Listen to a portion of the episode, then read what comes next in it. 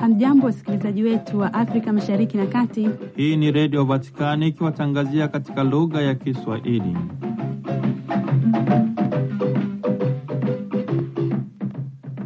Karibu ndugu msikilizaji wa Redio Vatikani popote pale ulipo, wakati huu ninapokutandazia mkeka wa matangazo yetu kwa habari zifuatazo. Baba Mtakatifu Francisco Dominika tarehe 18 Februari mwaka 2024 wakati wa sala Malaika wa Bwana ameyaelekeza macho na mawazo yake katika jimbo la Cabo Delgado, mji mkuu wa Pemba nchini Msumbiji, ambako kumerejea tena vurugu dhidi ya watu wasiokuwa na ulinzi. Kumekuwepo na uharibifu mkubwa wa miundombinu, utekaji nyara sanjari na ukosefu wa ulinzi na usalama. Uamuzi wa Mheshimiwa Rais Dr Samia Suluhu Hasani wa Tanzania kuambatana na wawakilishi waamini walei nchini Tanzania, ikiwa ni pamoja na wawakilishi wa vyama, mashirika na jumuiya za kitume ambao kwa umoja wao wanaunda halmashauri ya walei Tanzania unaendana sanjari na msukumo wa hati ya utume wa walei ya mtaguso mkuu wa pili wa Vatikani na barua ya kitume ya Baba Mtakatifu Yohane Paulo wa Pili juu ya wito wa utume wa walei. Baba Mtakatifu Francisco anasema hali ya vita nchini Sudani kwa sasa ni tete na kwamba anapenda kuonyesha uwepo wake wa karibu kwa wahanga wa vita hii na anapenda kutoa wito kwa wahusika wakuu wa vita hii ya wenyewe kwa wenyewe kuwajibika barabara ili kuhakikisha kwamba vita inakoma na misaada ya kiutu inawafikia waathirika. Kwa niaba ya Angela Rezaula, mimi ni Padre Richard Mjigwa ni kutakia usikivu mwema wa matangazo yetu.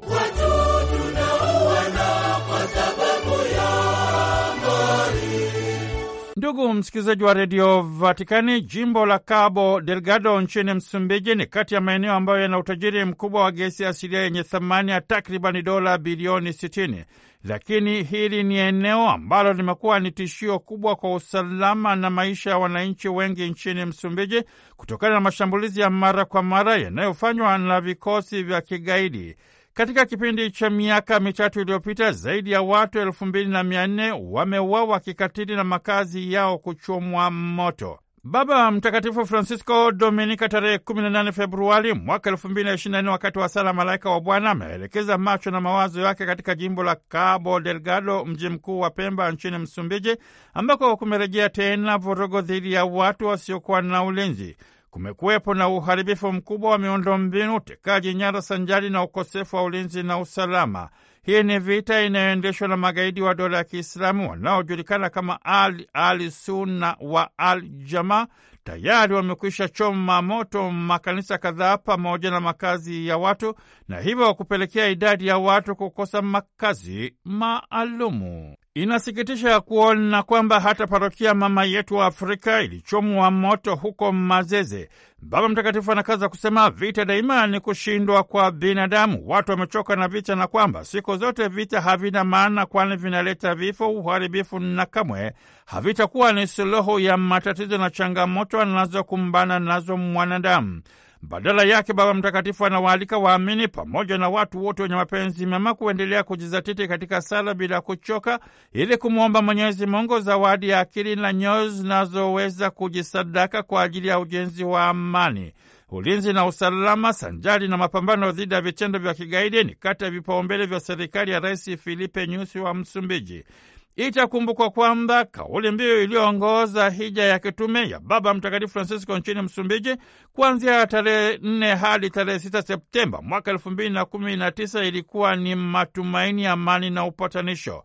Baba Mtakatifu katika hotuba yake alipenda kuonyesha uwepo wake wa karibu, upendo na mshikamano na familia ya Mungu nchini Msumbiji kutokana na majanga asilia. Alikazia umuhimu wa kujenga amani na upatanisho wa kidogo, mchakato wa maendeleo fungamani ya binadamu sanjali na utunzaji bora wa mazingira, nyumba ya wote.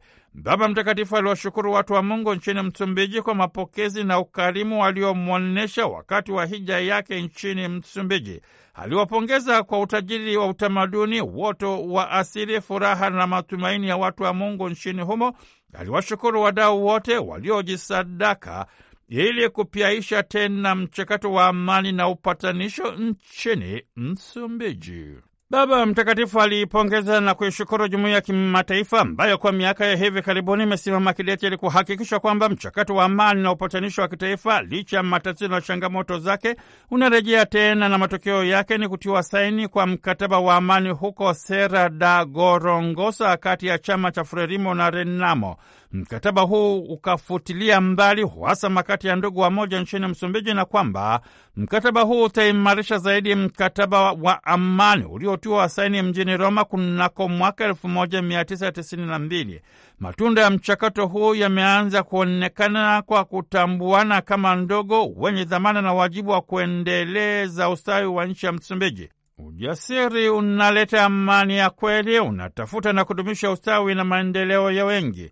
Wananchi wa Msumbiji wameteseka sana na madhara ya vita na kinzani za kijamii, lakini hawakutaka kukubali kutawaliwa na chuki, uhasama na mtindo wa kutaka kulipizana kisasi, na kwamba vita haitakuwa na usemi wa mwisho katika mustakabali wa wananchi wa Msumbiji. Vita imeharibu sana makazi ya watu, imewatumbukiza wananchi katika baa la njaa, ujinga na maradhi. Vita imewakosesha watu nyumba za sala na ibada, imepelekea watu kukosa fursa za ajira, na kwamba kuna umati mkubwa wa wananchi wa Msumbiji waliolazimika kuikimbia nchi yao ili kutafuta usalama na hifadhi ya maisha yao.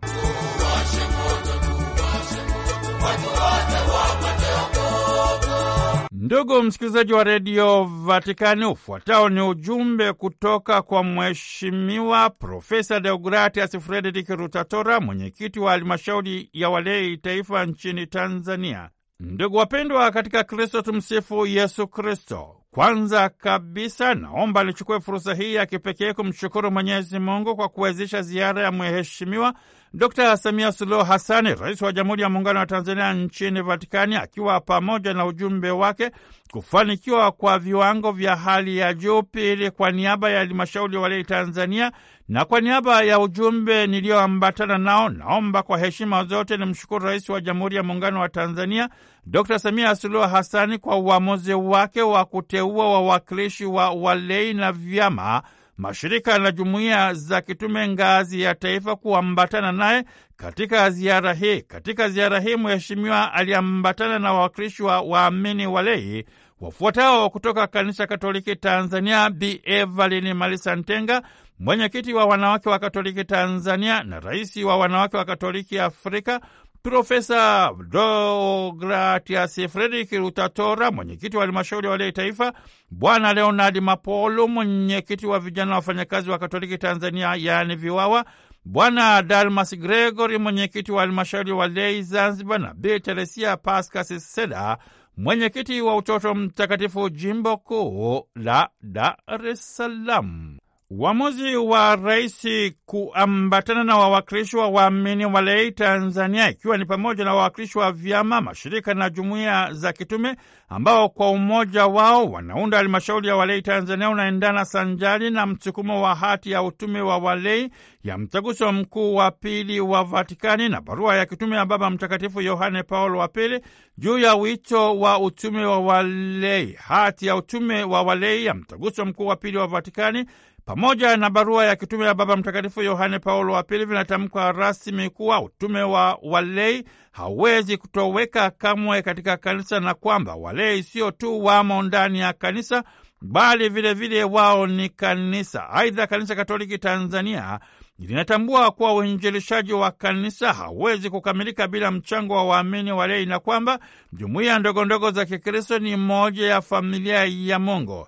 Kwa mantiki hii, hazima ya Mheshimiwa Rais Samia Suluhu Hassani kuambatana na wawakilishi wa waamini wa dei na vyama, mashirika na jumuiya za kitume imezingatia miongozo ya Kanisa Katoliki iliyopo. Kwa kuzingatia umuhimu na mchango wa waamini wa lei, tarehe kumi na mbili Februari mwaka elfu mbili na ishirini na nne Mheshimiwa Rais Samia Suluhu Hassani akiwa ameambatana na ujumbe wa watu wasiopungua kumi alitembelea mjini Vatikani na kupokelewa rasmi na Baba Mtakatifu Francisco kwenye ofisi za Papa. Katika ofisi za Baba Mtakatifu, Papa Francisco alifanya mazungumzo ya faragha na Mheshimiwa Rais Samia na baadaye Baba Mtakatifu Francisco alikutana na ujumbe mzima wa rais. Baada ya mkutano na Baba Mtakatifu, Mheshimiwa Rais alikutana na Kardinali Pietro Parolini, katibu mkuu wa Vatikani, aliyekuwa ameambatana na askofu mkuu Paul Richard Garaga, katibu mkuu wa mambo ya nchi za nje, ushirikiano na mashirika ya kimataifa,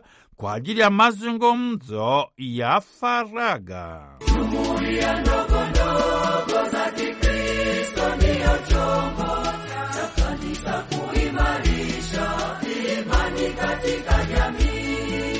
Ndugu msikilizaji wa redio Vatikani, ziara hii ya Mheshimiwa Rais nchini Vatikani imefanyika wakati mwafaka kwa kuwa Kanisa Katoliki lipo kwenye kipindi cha maadhimisho ya sinodi ya kumi na sita maaskofu yanayonogeshwa na kauli mbiu kwa ajili ya kanisa la kisinodi, umoja wa ushiriki na utume, yanayotegemewa kuhitimishwa mwezi Oktoba mwaka elfu mbili na ishirini na nne. Msisitizo mkuu ni watu wote tuwe wasikivu na tutembee pamoja. Katika maadhimisho haya Baba Mtakatifu Francisco anakazia ujenzi wa utamaduni wa kusikiliza, kukutana na kufanya mang'amuzi ya pamoja, matukio haya yakiongozwa na upendo wa dhati. Katika kipindi hiki na baadaye, sote tunaalikwa kuishi kama kaka na dada au kama ndugu wa familia mmoja. Kwa ufupi, maana ya sinodi ni kutembea kwa pamoja au kuwa na mwondoko mmoja kwa pamoja, na wakati mwingine kueleweka kama kusafiri kwa kushikana mikono bila kumwacha yeyote yule nyuma. Kwa kipindi hiki kila mmoja wetu anaalikwa kuwa mwana ushirika, mshiriki na pia misionari wa kuwa shuhuda wa habari njema ya wokovu katika nyakati na ulimwengu mamboleo. Aidha, ziara hii ya Mheshimiwa Rais imefanyika wakati kanisa katika nchi za Mesia na Tanzania ikiwa mmojawapo likiwa linajiandaa kusherehekea kilele cha jubilei ya miaka hamsini tangu kuanzishwa kwa jumuiya ndogo ndogo za Kikristo, maadhimisho ambayo yatahitimishwa Julai elfu mbili na ishirini na nne. Azima ya maadhimisho ya jumuiya ndogondogo za Kikristo kama ilivyo kauli mbiu ya kanisa la kisinodi inatutaka tutembee pamoja, tushiriki na kudumisha upendo, ukarimu, umoja na mshikamano. Ziara ya Mheshimiwa Rais inazingatia tunu msingi itajwa hapo juu na inaendana na matakwa ya Katiba ya Jamhuri ya Muungano wa Tanzania inayotutaka tudumishe amani, upendo, umoja na mshikamano. Tunu msingi itajwa hapo juu zipo sanjari na Zaburi ya 133 haya ya kwanza isemayo, tazama jinsi ilivyo vema na kupendeza ndugu kuishi pamoja kwa umoja. Kwa ujumla, ziara ya Mheshimiwa Rais Dr Samia Suluhu Hassani na ujumbe alioambatana nao imepokelewa vizuri, tendo ambalo linazidisha kuimarisha mahusiano na mafungamano ya kidiplomasia kati ya Tanzania na Vatikani. Kwa niaba ya wenzangu niliyoambatana nao, naomba nichukue fursa hii ya kipekee kumshukuru Mheshimiwa Januari Makamba, mbunge waziri wa mambo ya nje na ushirikiano wa Afrika Mashariki, kwa kuratibu vema ziara ya Mheshimiwa Rais na ujumbe wake na kuhakikisha kwamba inafanikiwa kwa viwango vya kimataifa. Aidha, kwa heshima na unyenyekevu mkubwa, naomba nishukuru sana uongozi wa Baraza la Maaskofu Katoliki Tanzania teki kwa kutupatia ruhusa na baraka zote ili tuweze kushiriki pasavyo kwenye ziara hii ya aina yake. Daima tutazidi kuomba baraka za Bwana, tumwinulie Mwenyezi Mungu akili zetu, ili kwa Roho wake Mtakatifu atutie nguvu katika ushirika, tuongoze kwenye ukweli wote na kuendelea kutuangazia ili nuru yetu izidi kung'ara, tupate kuyatakatifuza malimwengu. Mwisho, naomba ni washukuru sana Watanzania waishio Roma na kufanya utume wao mjini Vatikani na maeneo mengine ya Italia kwa kutupokea vizuri sana na kuhakikisha ziara ya Mheshimiwa Rais inafana sana. Niombe kuchukua nafasi hii kumshukuru sana Padre Richard Mjigwa, mtoto wa mkulima, na Angela Rezaula kwa ukarimu wao waliotuonyesha na kutusaidia kututembeza kwenye viunga vya ofisi za redio Vatikani. Kweli upendo hushinda yote, na kwa lugha ya Kihaya tunasema omnia vincit amori. Nimalizie kwa kusema omnia ad maiorem Dei gloriam.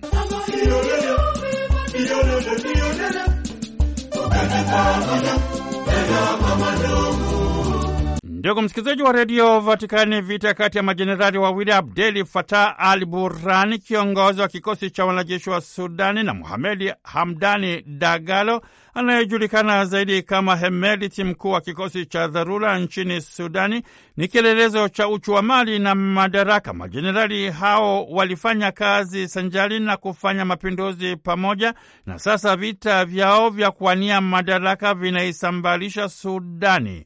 Vita hii ya wenyewe kwa wenyewe ni ya waasimu wawili. Baba Mtakatifu Francisco, mara baada ya sala Malaika wa Bwana kwenye uwanja wa kanisa kuu la Mtakatifu Petro mjini Vatikani Dominika tarehe 18 Februari mwaka 2024, amesema hali ya vita nchini Sudani kwa sasa ni tete na kwamba anapenda kuonyesha uwepo wake wa karibu kwa wahanga wa vita hii na anapenda kutoa wito kwa wahusika wakuu wa vita hii ya wenyewe kwa wenyewe kuwajibika barabara ili kuhakikisha kwamba vita inakoma mara moja na misaada ya kiutu inawafikia waathirika, na kwa ushirikiano na msaada wa viongozi wa jumuiya ya kimataifa waweze kupata suluhu ya amani kwa ajili ya ustawi, maendeleo na mafao ya watu wote wa Mungu Sudani. Baba Mtakatifu Francisco anakaza kusema amani ya kweli ni chachu ya maendeleo ya watu na kwamba kinzani, misigano na utaifa usiokuwa na mashiko ni mambo yanayotishia amani. Kumbe vita, migogoro na kinzani mbalimbali zinaweza kupatiwa ufumbuzi kwa kujikita katika sheria, haki, usawa, upendo, ukweli na uhuru, tunu ambazo zinaonyesha umuhimu wa pekee hata katika ulimwengu mambo leo. Kwa namna ya pekee Baba Mtakatifu anapenda kukazia kutotumia nguvu kuwa ndio unaopaswa kuwa ni mtindo wa maisha ya kisiasa ili kujenga na kudumisha amani duniani. Anamwomba Mwenyezi Mungu awasaidie watu kuchota tunu hizi msingi kutoka katika undani wa maisha yao.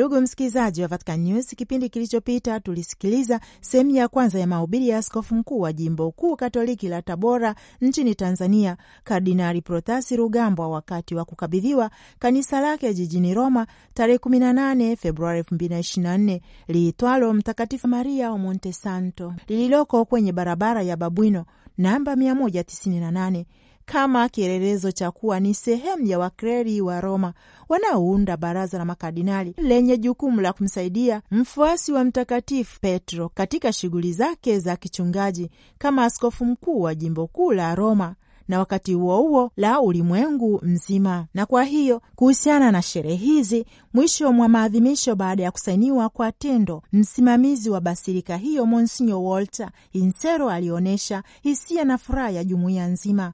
Hata hivyo, dominika hiyo alisema ilikuwa siku ya kihistoria katika basilika yao, kwa sababu katika karne nne za historia ya basilika hiyo yeye ndiye kardinali wa kwanza kuwa na wadhifa huo, alimwambia kardinali, huku akizingatia juu ya kupewa hadhi kwa kanisa hilo hadi kuwa basilika ya kipapa, kwamba ni ishara ya tahadhari na ubaba wa Papa Francisco. Akiendelea alisema katika adhimisho hilo la Ukatoliki, kwa hiyo la ulimwengu wa kanisa na roho ya kimisionari ilitetemesha ndani yao. Sasa yeye kama askofu na kardinali misionari Jimbo la Tabora ni kubwa kuliko Burundi na Uganda kwa pamoja. Alisema hayo kwa kutaka kuelezea ukubwa wa jimbo kuu la Tabora, Tanzania. Kanisa la Mtakatifu Maria lilianzishwa kuwa kanisa la wasanii mnamo mwaka 1953 wakati mwanzilishi wake alipoanzisha hivyo. Monsinyo Insero alisema leo mapacha wamezaliwa kati ya jumuiya yetu na jimbo lako. Tutajipanga ili kuishi roho hii ya umisionari na pia kwenda kumtembelea, kwa sababu wote tumeitwa katika hali ya kimisionari kuanzia hapa. Lakini aidha, alielezea jinsi ambavyo Kardinali Rugambo alipochaguliwa na Papa alimweleza kwamba hasiache kamwe kutabasamu, na hivyo wao wataendeleza hilo kwa sababu ya furaha ya imani, ari na utamaduni wa kanisa lake, hasa kama walivyosikia hata nyimbo za kanisani za lugha ya Kiswahili Tanzania, na hivyo ilikuwa ni tukio kubwa la kusherekea naye. Mkuu wa kanisa hilo aidha alihitimisha kwa kuomba waamini wainuke kusali sala ya wasanii: ewe Bwana wa uzuri, Mwenyezi muumba wa kila kitu. Wewe uliyeviumba viumbe kwa kuvitia alama ya ajabu ya utukufu wako, wewe uliyemulika vilindi vya kila mwanadamu kwa nuru ya uso wako, tuelekeze macho yako na utuhurumie juu ya udhaifu wetu ya umaskini. Yaelekeze macho yako kwenye kazi zetu, kwenye juhudi zetu za kila siku. Utuangalie sisi ni wasanii, wasanii wako. Sisi ni wachoraji, wachongaji, wanamziki, waigizaji, washairi, wacheza dansi. Sisi ni watoto wako. Tunapenda kuishi kwenye mbawa za ushairi ili kuweza kuwa karibu na wewe na kuwasaidia ndugu zetu kutazama juu zaidi katika mbingu yako na ndani zaidi ya mioyo yao. Utusamehe kama sisi ni wadhaifu na wasio na msimamo, lakini tu wanadamu.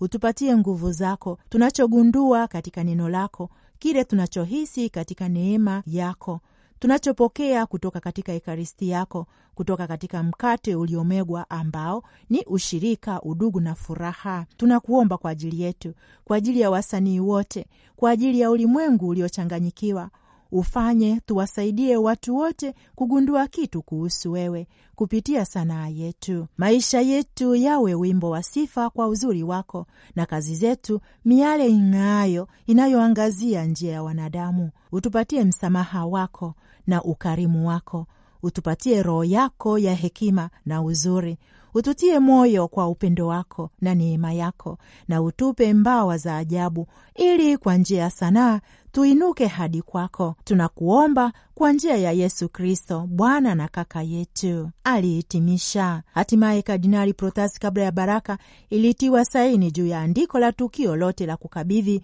kanisa hilo, kuanzia na kubusu msalaba, kubariki waamini kwa maji matakatifu, kupiga magoti na sala misa, mahubiri na maandishi hayo yalitiwa saini na baadhi ya wanaparokia, makardinali waliokuwapo, Kardinali Luis Antonio Tagre, mwenyekiti wa Baraza la Kipapa la Uinjishaji, kitengo cha uinjishaji mpya, Kardinali Robert Sara, mwenyekiti mstaafu wa Baraza la Kipapa la Ibada na Nidhamu ya Sakramenti za Kanisa, Kardinali Ferdinando Filoni aliyewahi kuwa mwenyekiti wa Baraza la Kipapa la Uinjishaji na sasa ni mkuu wa shirika la ulinzi wa kaburi takatifu la Yerusalemu na baadhi ya maaskofu, na hivyo basi ilifuatiwa baraka, wimbo wa mwisho wa tunaokimbilia ulinzi wako ulioimbwa na jumuiya ya Watanzania jijini Roma.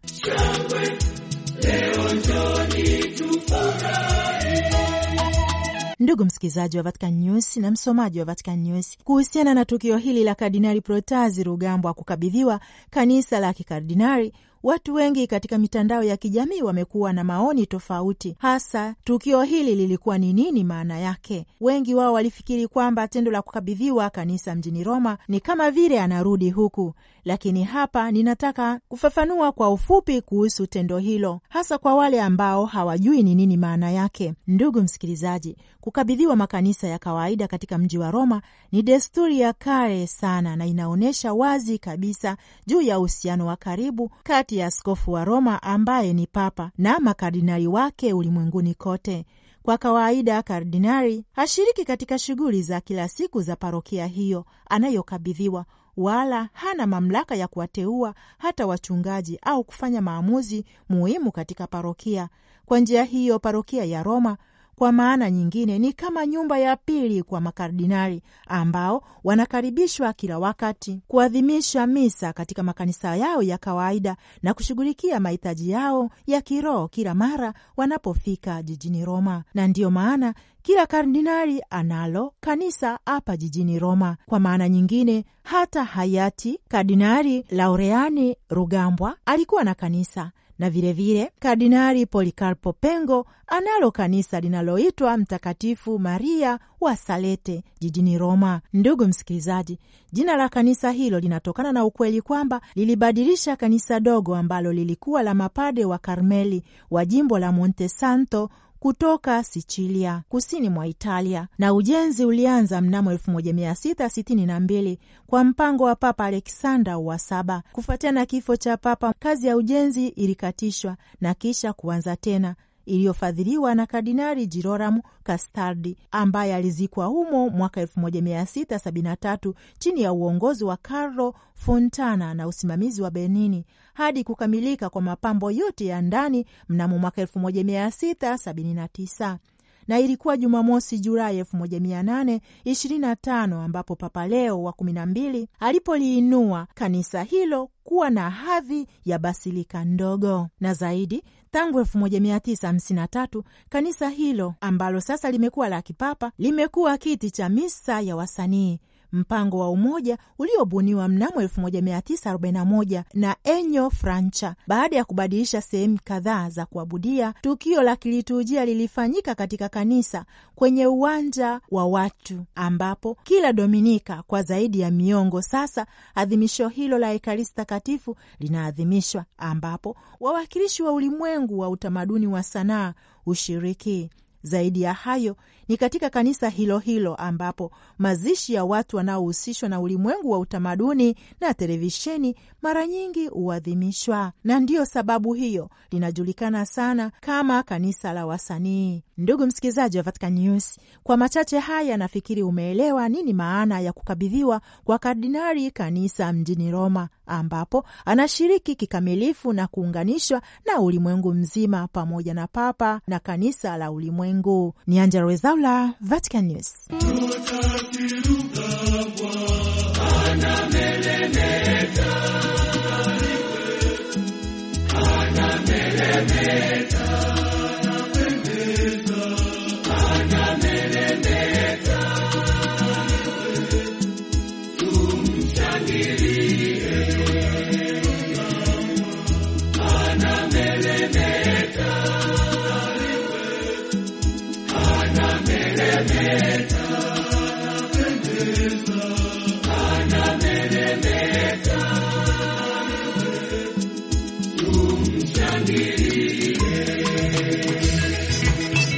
Ndugu msikilizaji wa redio Vatikani, usikose kujiunga nasi tena tunapoendelea kukujuza yale yanayojiri katika maisha na utumi wa kanisa ndani na nje ya Vatikani. Kwa niaba ya Angela Rezaula, mimi ni mtoto wa mkulima Padre Richard Mjigwa, nikisepa kwa raha zangu mwenyewe kwa kusema tumsifu Yesu Kristu, laudetu Yesus Kristus.